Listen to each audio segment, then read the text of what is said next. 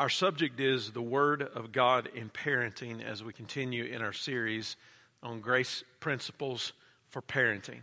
And the verse that I want to use tonight foundationally is Ephesians chapter 6 and verse 4. We looked last in the session on prayer and parenting, and we considered the account of Elkanah, Hannah, and Samuel in 1 Samuel. We focused on how we should dedicate our children to God in prayer. That's an intentional dedication where we're not conferring grace in some way, but we are uh, committing them to the Lord in the hopes that they'll respond to Him and to the gospel and to His work and His word in their lives. We are asking God specifically to save our children. We're asking Him to save our grandchildren so they would come to a knowledge of Him on their own. We're also seeking the purpose of our children in prayer so that we're not trying to get them to do what we want them to do or shape them to be who we want them to be from a selfish perspective, but rather who God has designed them and gifted them to be. So, in that regard, we are praying for their faith, their character, their relationships and the people around them because that's so important. The people that are speaking into their lives, the people that are helping them make decisions, the people that are giving opinions about different things, as well as their purity and their future. So there's nothing that we shouldn't bring before God in prayer. We ought to bring every concern and every hope and every desire for our children to God in persistent prayer. So we turn now uh, our attention to the importance of the Word of God in parenting. And the Word of God is central in parenting, but it has to be applied if it's going to be useful to us.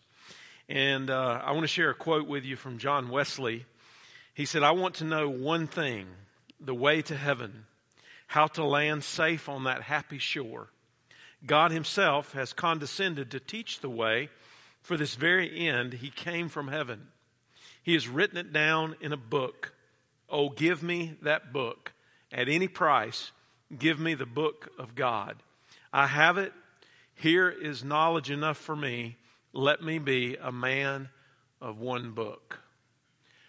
I was in a training session this week uh, in with uh, North American Mission Board with some church planting focus that we were doing. And uh, the leader who was leading the sessions uh, and very helpful f- uh, for us in that regard, he made a statement that I've heard before that's not original to him, but I've, he repeated it a couple of times. And he said, The most effective discipler uh, today is social media. And he was making the point that we are inundated by social media and we are infiltrated by social media, and it really just overtakes us in so many ways, especially as it relates to the younger generation. And if you think about your children, your grandchildren, and you evaluate how much time they're spending on social media, you realize how impactful it is. And it's not necessarily always going to be a negative thing. I'm not saying that we should just throw it out or somehow um, remove ourselves from it necessarily, but the point being is they are inundated with this stuff. That's what's shaping their mind, that's what's shaping their decisions, that's what's shaping their language, that's what's shaping their understanding of relationships. And just a little bit or piece here and there of the faith is not going to overcome that. You can't expect that you're just going to give them a little dose here and there of the Christian faith and think that it's somehow going to turn out okay. There has to be a concerted effort to shape your children, to pray for your children, and to disciple your children so that they're not being discipled more so by the world. Ephesians chapter 6 and verse 4 says, Fathers, don't stir up anger in your children, but bring them up in the training and the instruction of the Lord. That verse indicates to us that we are to take an active role to teach and to be an example for our children. Fathers, in particular, have a responsibility. If there's a father in the home, if you're a father, you have a particular responsibility to be the lead in that. And the scripture says that we are to bring them up. It's interesting, this was originally used to speak of bodily nourishment. But the word came to be used for the nurture of the body, the mind, and the soul. So the form suggests development by care and by pains. This is not something that just happens, it is something that is intentional. And every child and every grandchild is being brought up in something. But the question is are they being brought up in the training and the instruction of the Lord? Training is the same word that is used as discipline in Hebrews chapter 12. It has the idea of training through corrective discipline. So, once again, this is not happenstance, this is intentional shaping, this is intentional correction, this is intentional discipline as it's needed. And then instruction is the idea of teaching. That would be the imparting of content. That's the teaching so that they understand why it is that you're asking them to do what they're doing. Both training and instruction are used to describe the purpose of the scriptures. So we make the connection here.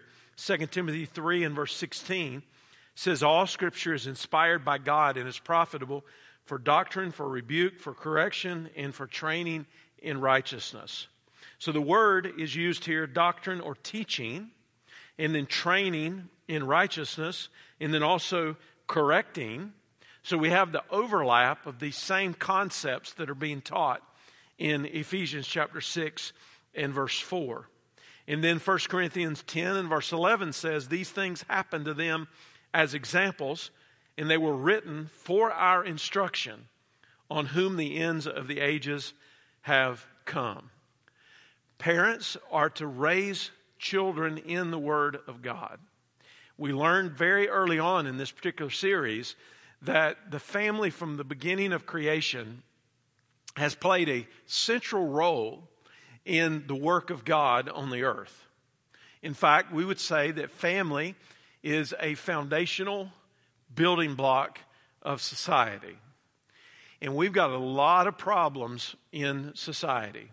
We have all sorts of issues that we could spend the rest of the time on uh, this evening talking about those different problems and different societal ills and the solutions that might be uh, available for them.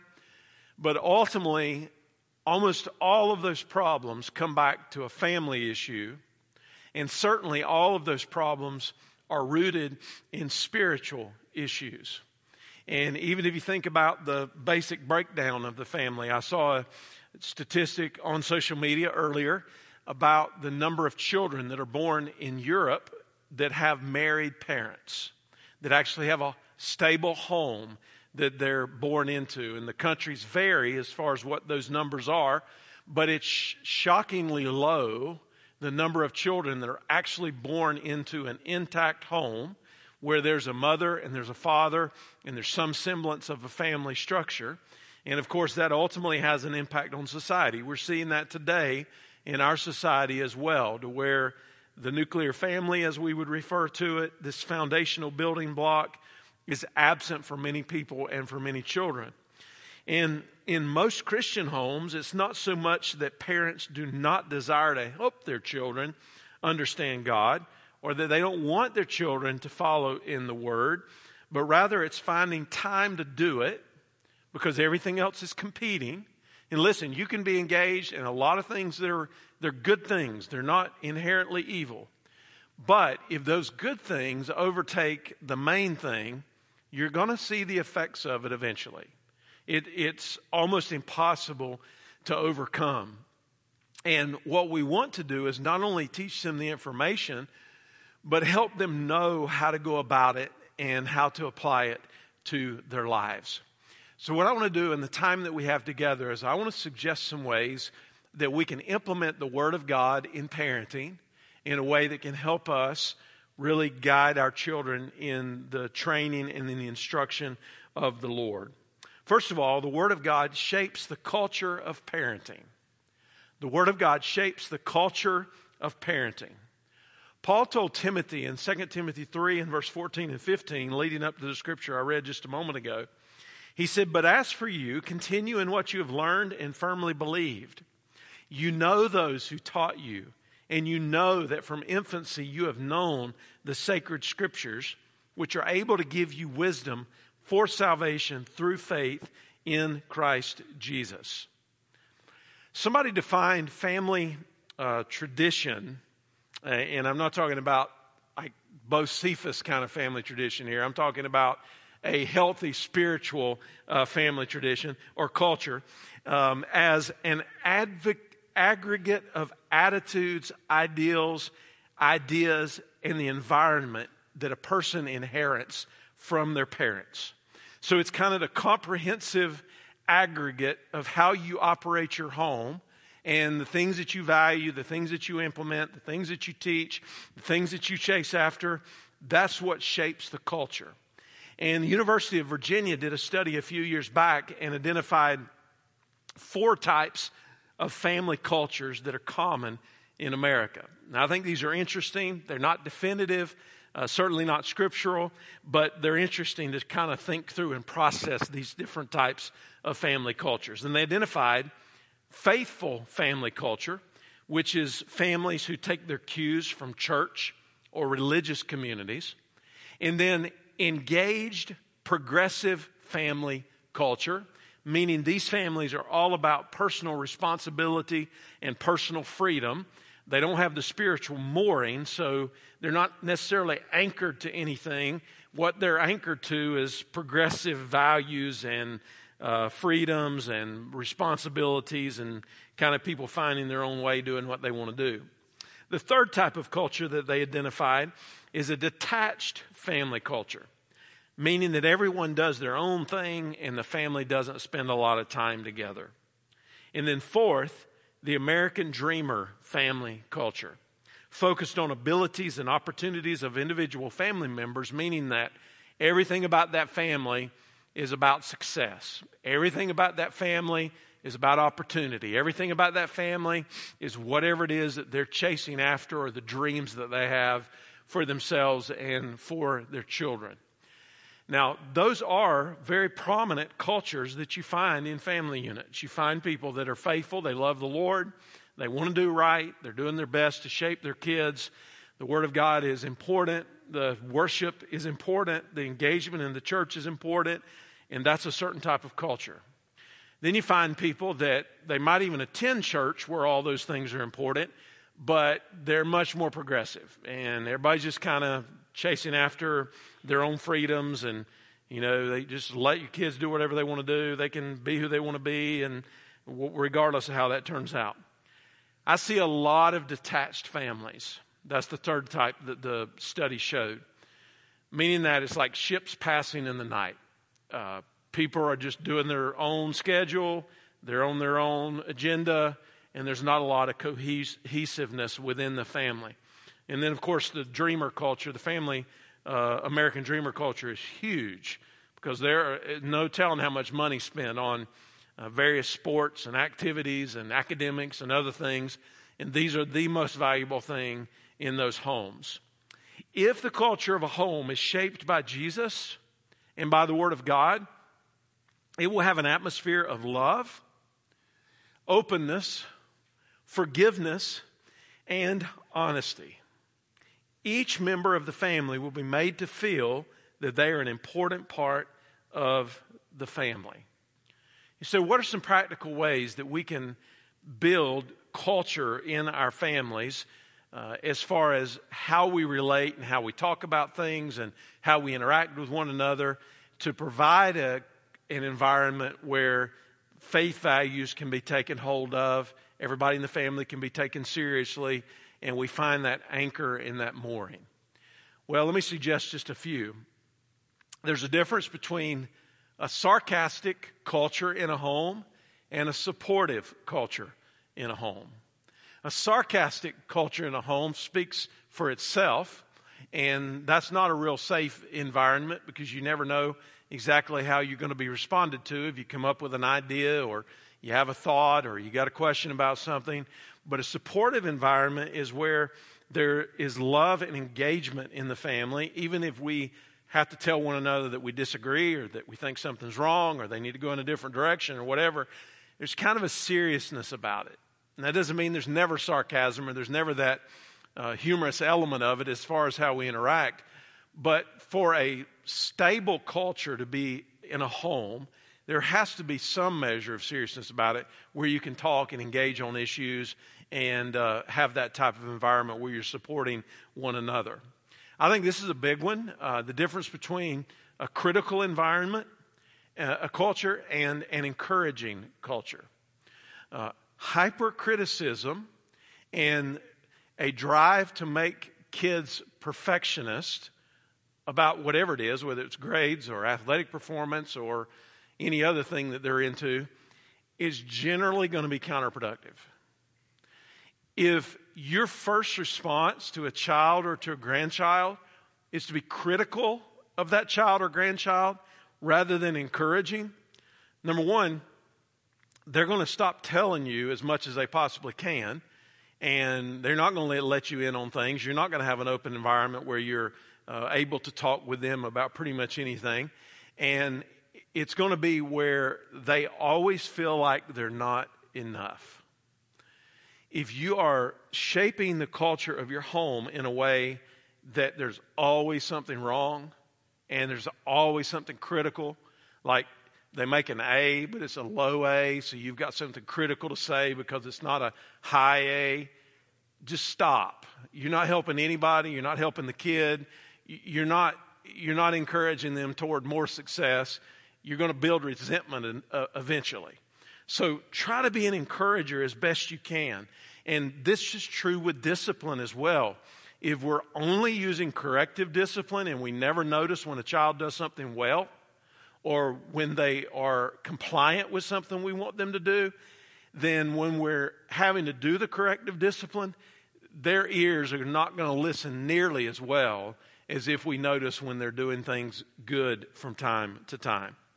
Uh, this one flows in with it, but performance versus faithfulness. Uh, your kids are not valued by God according to how they perform. They are valued by God because they've been created in His image. If they're saved, they're redeemed by the blood of Christ, and they are inherently valuable to Him. You do not want God dealing with you based on your performance. You want God dealing with you based on His love for you, and in response to His love for you, you want to be faithful. You see the difference? If, if we're putting a, an ideal out there that I'm going to love you more or I'm going to respond to you better if you perform the way I want you to perform, that's a bad path to go down. If, however, we encourage them when they are faithful and they do well, then that's a good path to go down. Uh, another one is appearance versus authenticity. And one of the uh, chief ways that you can drive your children from the faith is if you are fake about your faith. I don't know any other way to say it. They're going to see whether or not you actually believe and live what you say. And we don't want to put up an appearance and be something else. We want to be authentic. After all, Jesus had a lot of things to say about hypocrites. Hypocrisy is essentially play acting. It's putting up a front for other people about how spiritual we are when in reality we're not. It's better to be authentic, even if that authentic is a little bit troubled and it's a little bit messy and you got challenges. It's still better from a gospel standpoint to be real with your children and not present them to, with something that is not accurate. I think also unpredictability versus consistency builds culture. Uh, you provide stability for your children. When we talk about discipline, uh, one of the things that kids think they don't like is discipline, but they actually like it because it's structure and stability. They may not at the outset like it, But they like it because, hey, at least I know where the guidelines are. At least I know where the boundary is. At least somebody cared enough about me to tell me where the line was and where I didn't need to cross. And if there's some type of predictability and consistency in your home, then that's going to help your children as they build their lives and as you build uh, that culture.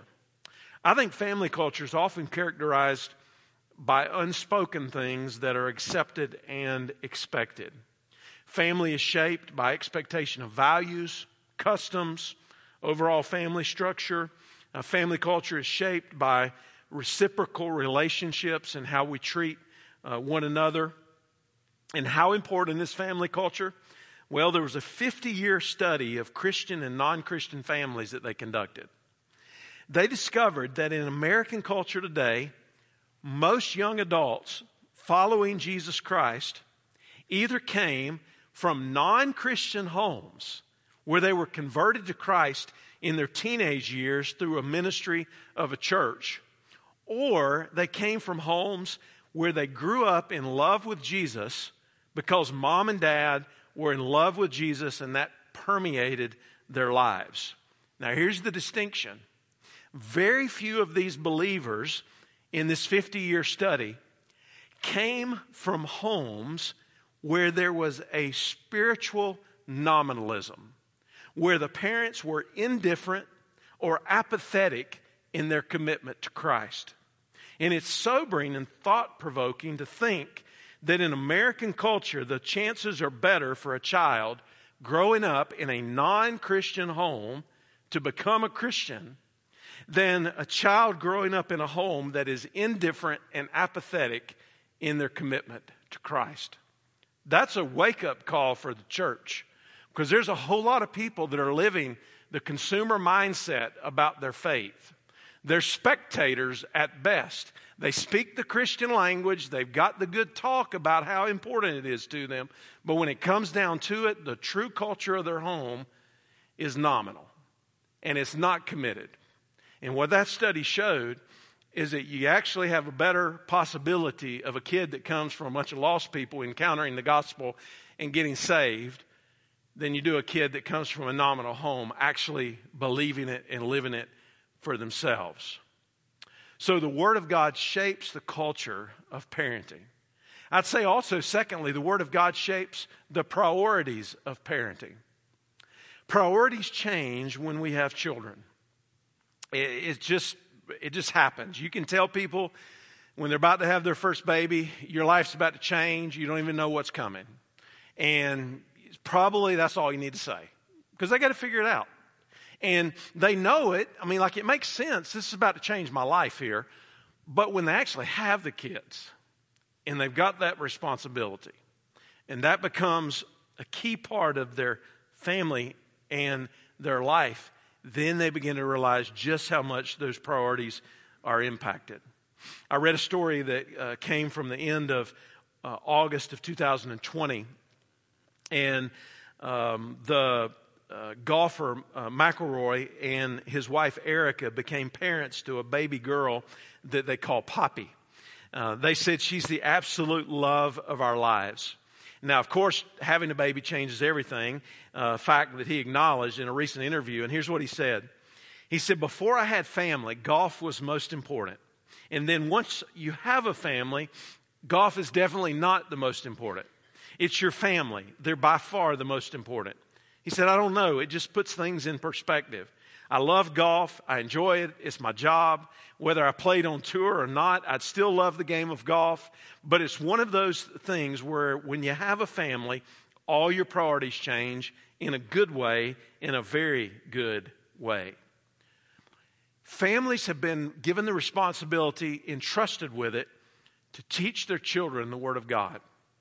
Proverbs 22 and verse 6, probably the most famous scripture that we appeal to uh, says, Train up a child in the way he should go, and when he grows old, he will not depart from it. Uh, that's been overstated and probably misapplied from time to time. Uh, there's a lot there in that verse in terms of uh, shaping the children according to who God made them to be, and the hope that if they do move away from their faith, that they'll come back to what they know because that was the mooring that they were given.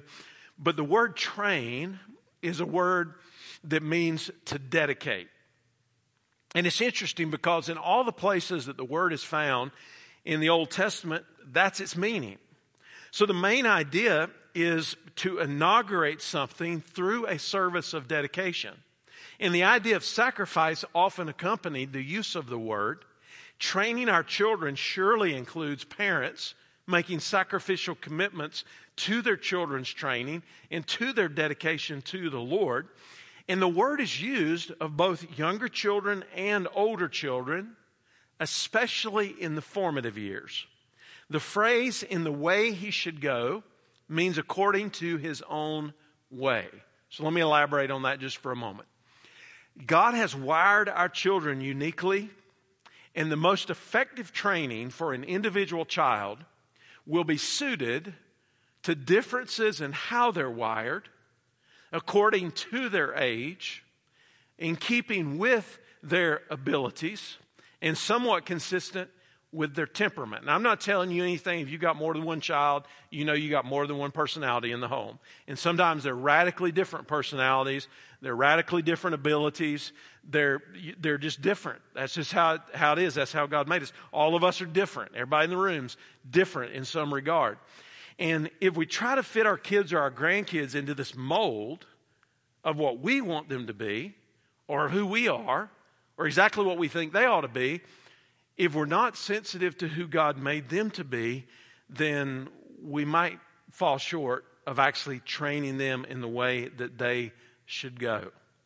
There's a passage of scripture in Ezekiel 16. It's a parable of an adulterous woman. It's a picture of Israel who became, by God's mercy, the wife of Yahweh. But the wife became unfaithful through idolatry. Included in this was the sacrifice of her sons and her daughters to the heathen god Molech. And it's interesting how God refers to the children in this passage. He refers to them as the sons and daughters whom you had borne to me and sacrificed them to idols, and you slaughtered my children and offered them up to idols. Instead of offering their children to idols, they should have dedicated themselves to God and set different priorities for them. Now, I'm going to do an entire session on trying to help your children avoid the idolatry of the world. But I want to say, just in part here, if we're not careful, our children can easily chase after the idols of the world. What are the idols that we typically think about in the modern age, especially in the Western world? Well, uh, people, uh, possessions, prominence. I mean, there's pleasure, there's any number of things that we'll chase after. And those things can wrap you up so tightly that you have a hard time getting loose. And if your children see in you that that's what you're chasing after, you're always chasing after more because you got to keep your appearances up. Who you're competing with, I don't know, but maybe you're competing with somebody. So you've always got to get just a little bit more, and your life has to be just a little bit better. Or maybe you're chasing that experience. I see families all the time that are chasing after that next experience. They've got to have that next experience. It's that, that thing that they want to do because that's the memory or that's the experience. Those things can be idolatrous for us if we're not careful. Now, I'm not saying that they're inherently idolatrous. Don't hear me say that at all. But I'm saying if anything that takes priority over God or the faithfulness of your family, it becomes an idol. And we need to guard against that because time and time again in the Bible, God warns of idols. And He warns us of the need to dedicate ourselves to Him and to let the Word of God shape our priorities in parenting. So think about it this way all parents have priorities for themselves and for their children. The question is are those priorities consistent with the Word of God. Truth is the seed or the content for training. Love is the soil or the context in which that training should occur. Let me say that again. Truth is the seed or the content for the training. Love is the soil or the context in which training should occur.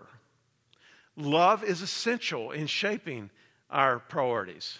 And the reason it's essential is because it provides the right atmosphere in which dedication, discipline, instruction, and example operate. If genuine love is present, everything else will flow out of that. And setting priorities for ourselves and for our children is an ongoing challenge for any of us. The good can easily become the enemy of the best. We can neglect our own devotional lives if we're not careful because we're running in a hundred different directions, chasing a hundred different things when there's one thing that we're neglecting. And the priorities ought to be God, family, and vocation, or whatever your purpose is that God has called you to in life. And we should remind ourselves of this continually, and we should honestly and transparently evaluate how we spend our time and how we shape our children. So, what are some key priorities that we should be thinking through if you want to think about it almost like a, a practical grid or an evaluation template, if you will, of our homes and our families? Well, prayer certainly should be one. We've already talked about this, we'll continue to talk about it. Um, the standards that you set uh, should be part of that for your individual and for uh, your family life. Uh, the activities that you engage in, that's important. What are you spending your time on? If you were to do a, an activities audit in your home and be honest about how much time you're spending doing various things, would that reflect that your priority is faithfulness to the Lord? And then direction, the priorities of direction, helping your children walk in the Lord and the priority, finally, of perseverance, because we need to not give up hope or lose hope. Uh, we need to keep moving forward, and we need to be diligent in doing that. So, the Word of God shapes the priorities of parenting. And listen, I think one of the least effective things to do is to lay a guilt trip on anybody. It's, the Holy Spirit brings conviction. He's the one that shows us areas that we need to improve upon or repent of or correct or change direction on. So, my goal in saying these things to you in this session is not to lay another heavy burden on you. That's not my goal at all. My goal is for you to fix your eyes on the Lord and ask Him to help you evaluate where you are in this process. And are there areas that you can grow in and strengthen in in your walk with Him and with your family? And then the Word of God next shapes personal development in parenting. The Word of God shapes personal development in parenting. And I was thinking about this two pronged the personal development of the parent themselves, and then the personal development of the children or the grandchildren that you're influencing. We looked briefly at uh, Deuteronomy 6 early in this study, and there's an outline there of an essential program for spiritual development of both parents and children. And I want to repeat this in verse 4 and 5. He says, Hear, O Israel, the Lord is our God, the Lord is one. And you shall love the Lord your God with all your heart and with all your soul and with all your might.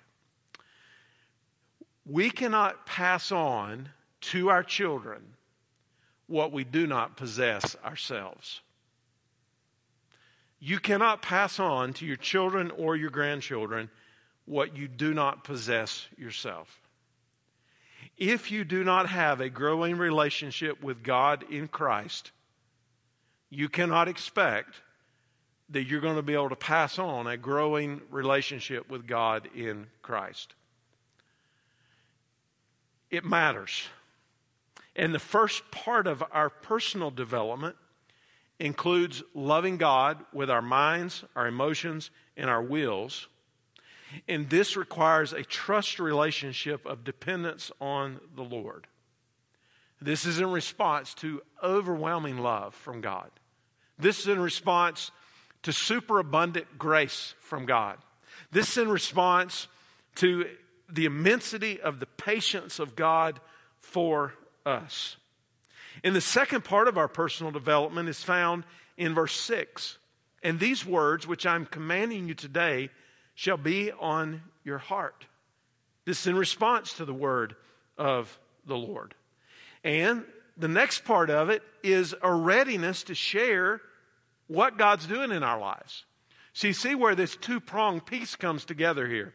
You got to possess it if you're going to share it, and then you got to be willing to share it. So let me ask it in a practical way.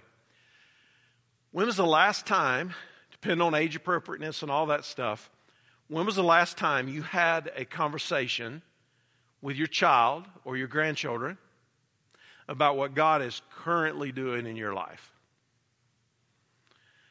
Some of you have children and grandchildren that may not be walking with the Lord. They may be straying from the Lord. And it might just be that the opportunity for you to share with them what God is doing in your life might be encouraging to them or challenging to them for them to think about where they are with God. It's a non threatening way. If you have those adult children, maybe that are not walking with the Lord uh, or grandchildren, maybe you can just share hey, I want to tell you what God's been doing in my life and, and what this means to me. Uh, Deuteronomy goes on in verse 20 to say, When your son asks you in the future, What's the meaning of the decrees, statutes, and ordinances that the Lord our God has commanded you? Tell him, verse 24, the Lord commanded us to follow all these statutes and fear the Lord our God for our prosperity always and for our preservation as it is today. Spirituality is both caught and it's taught. There is not a whole lot of point in teaching what you are not willing to practice.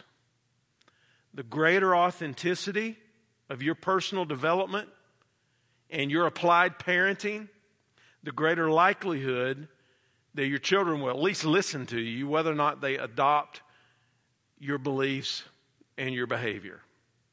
Your personal development informs and influences the personal development of your children and that includes both formal and informal teaching. Further, children will not mature as people unless they are given the freedom to grow and an opportunity to be accountable for their choices. So, this is both a uh, prescriptive uh, measure and it is also a corrective measure. If you're only engaging your children spiritually when they're knuckleheads or they're not doing what's right, but you're not prescriptively shaping them and sharing with them things that are good and things that you see in their lives, you're going to miss that connection. But if you're doing that, you'll have the opportunity uh, to do both. Billy Graham said the greatest legacy one can pass on to your children and grandchildren is not money or other material things accumulated in one's life, but rather a legacy of character and faith. And with that, I agree wholeheartedly.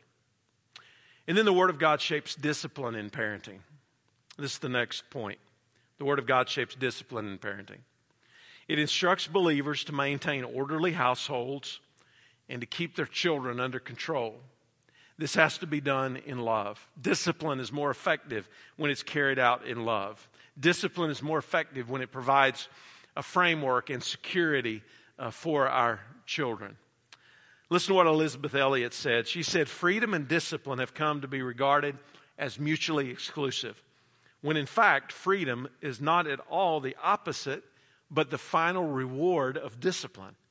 It is to be bought with a high price, not merely claimed.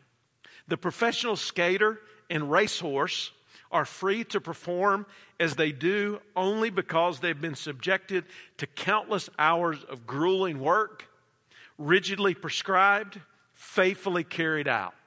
And then Elisabeth Elliot said this Men are free to soar into space because they have willingly confined themselves in a tiny capsule designed and produced by highly trained scientists and craftsmen having meticulously followed instructions and submitted themselves to rules which others defined.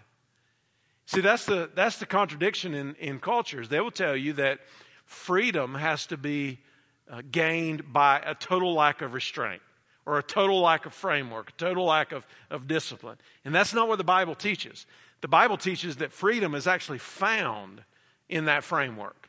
It's actually realized in the midst of how God's designed us. So if you think about the Word of God kind of like, like guardrails, If you're traveling up a dangerous mountain road and it's steep off of the side and there's guardrails on that road, you've got freedom to, to drive between the guardrails as you're going up the mountain. And those guardrails are there to keep you from going over the embankment, down the mountain, and potentially or probably being killed. It's the way it is with God's Word, with His discipline for us. It's the guardrails. He lets us drive on the road in between the guardrails, but He says if you get past that guardrail, there's danger to be had.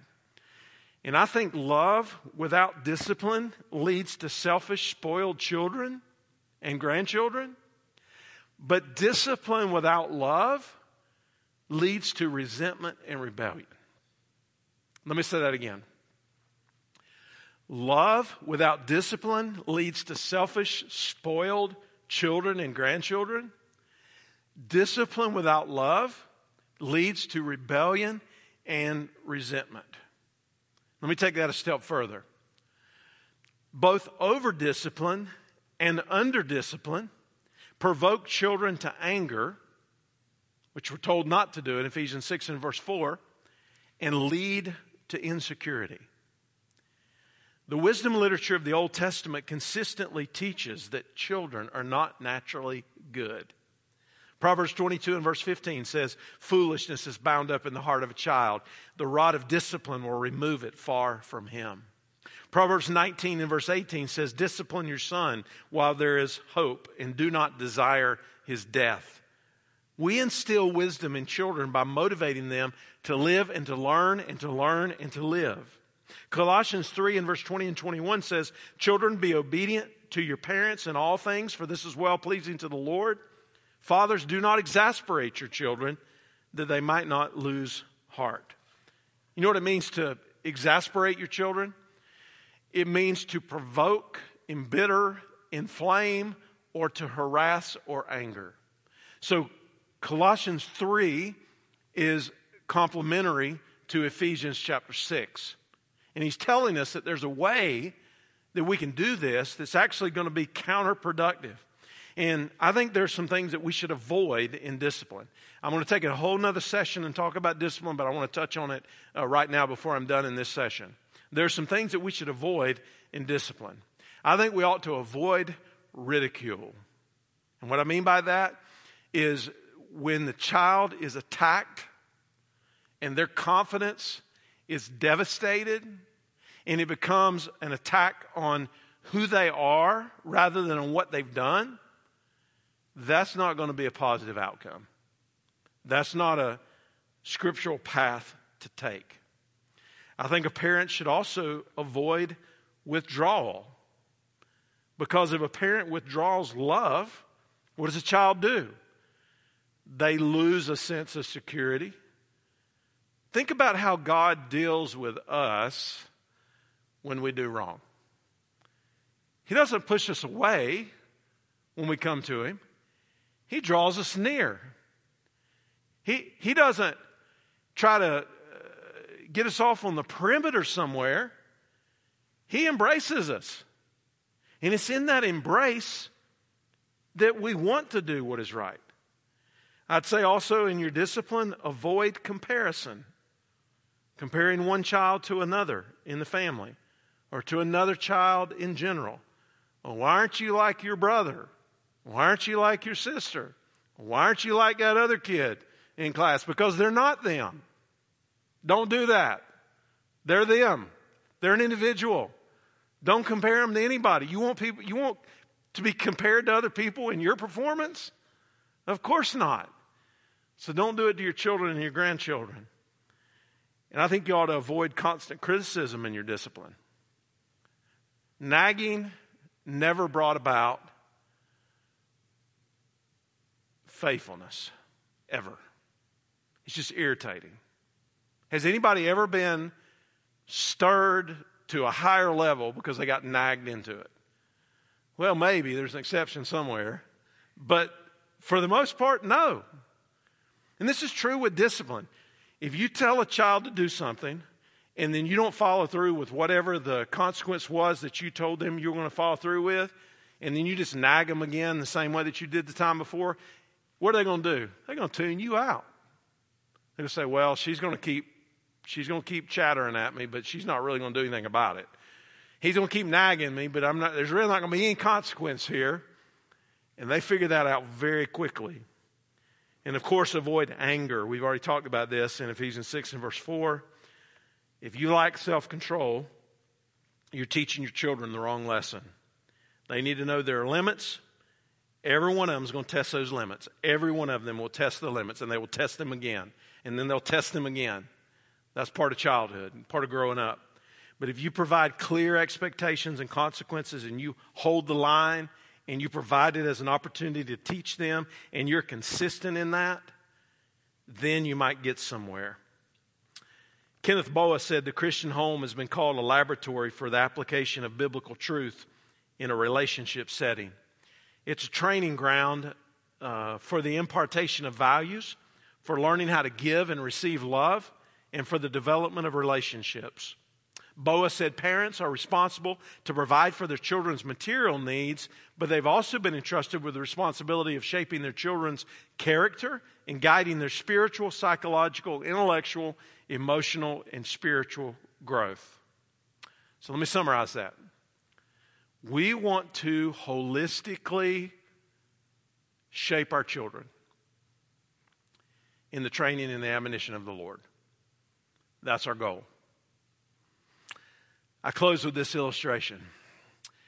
Uh, family Bibles uh, rose in popularity in history in the 1700s and the 1800s. There's still some families who keep them and update them uh, prior to being able to easily get an electronic birth certificate or a marriage license or a death certificate or record keeping in general.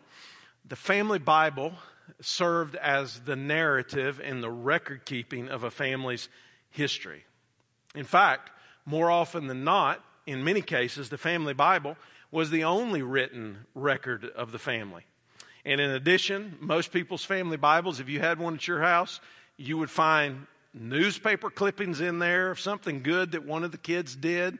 You'd find important letters, maybe of transitional times in their lives, or maybe a photo of a baptism or a baptismal certificate, and more.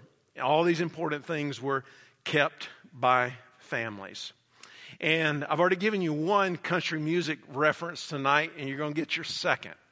Um, I mentioned in passing Bocephus, and only a few of you looked like you were listening enough to hear the reference. But now I give you a Willie Nelson reference. He wrote the song Family Bible in 1957. Yes, the great theologian Willie Nelson. But here's what he said about the, the family Bible. He said, There's a family Bible on the table. Each page is worn and hard to read. But the family Bible on the table will ever be my key to memories. At the end of day, when work was over and when the evening meal was done, Dad would read to us from the family Bible, and we'd count our many blessings one by one. I can see us sitting around the table when from the family Bible Dad would read. I can hear my mother softly singing, Rock of Ages, Rock of Ages, cleft for me. Now, this old world of ours is filled with troubles. This old world would also better be if we'd found more Bibles on the tables and mothers singing, Rock of Ages, cleft for me. I can see us sitting around the table when from the family Bible, Dad would read, and I can hear my mother softly singing, Rock of Ages, Rock of Ages, cleft for me, Rock of Ages, Rock of Ages, cleft for me. I share that with you to say, even more important than a physical copy of a family Bible, which perhaps you still have, is how families use the Bible to shape their homes. How they implement the Word of God to guide their homes. And here's the connection between the Word and blessing God has promised that if we will follow His word and honor Him, He will bless us and we will see spiritual fruit from it. I've told you throughout this study, children and grandchildren, they ultimately do what they're going to do. They make their own decisions, they go their own way. This is not a guarantee, this is not an ironclad template to say this will always be the case. But this is the path God's given us, and it's the greatest likelihood that we'll find faithfulness in ourselves and in our homes if we're following after the Word. Let's pray together. Father, thank you tonight that we have your Word to guide us. We need it uh, because we uh, have so many things that we don't know, that we need wisdom on. We need direction. We need guidance. And so, Lord, you've given us your word. You are the God who is the self revealing God. And we're grateful for that, that we know what we know because you have made yourself known. And I pray, Father, that we would be faithful in our homes. I pray you would encourage every parent and grandparent here tonight. Maybe just our assignment this week would be to, to share with one of our children or our grandchildren what you're doing in our lives right now, and that that would be a testimony to them even if we have little children that are, are still in those formative years, that we just sit them down and say, let's talk about God. Let me tell you what God is doing in my life and what He can do in yours. And I pray that our children would sense the, the value that you have for them and the love that we have for them as well. I pray for every parent, every grandparent, every child that is represented in the reach of this church. Help us to be faithful. And we pray it all in Jesus' name. Amen.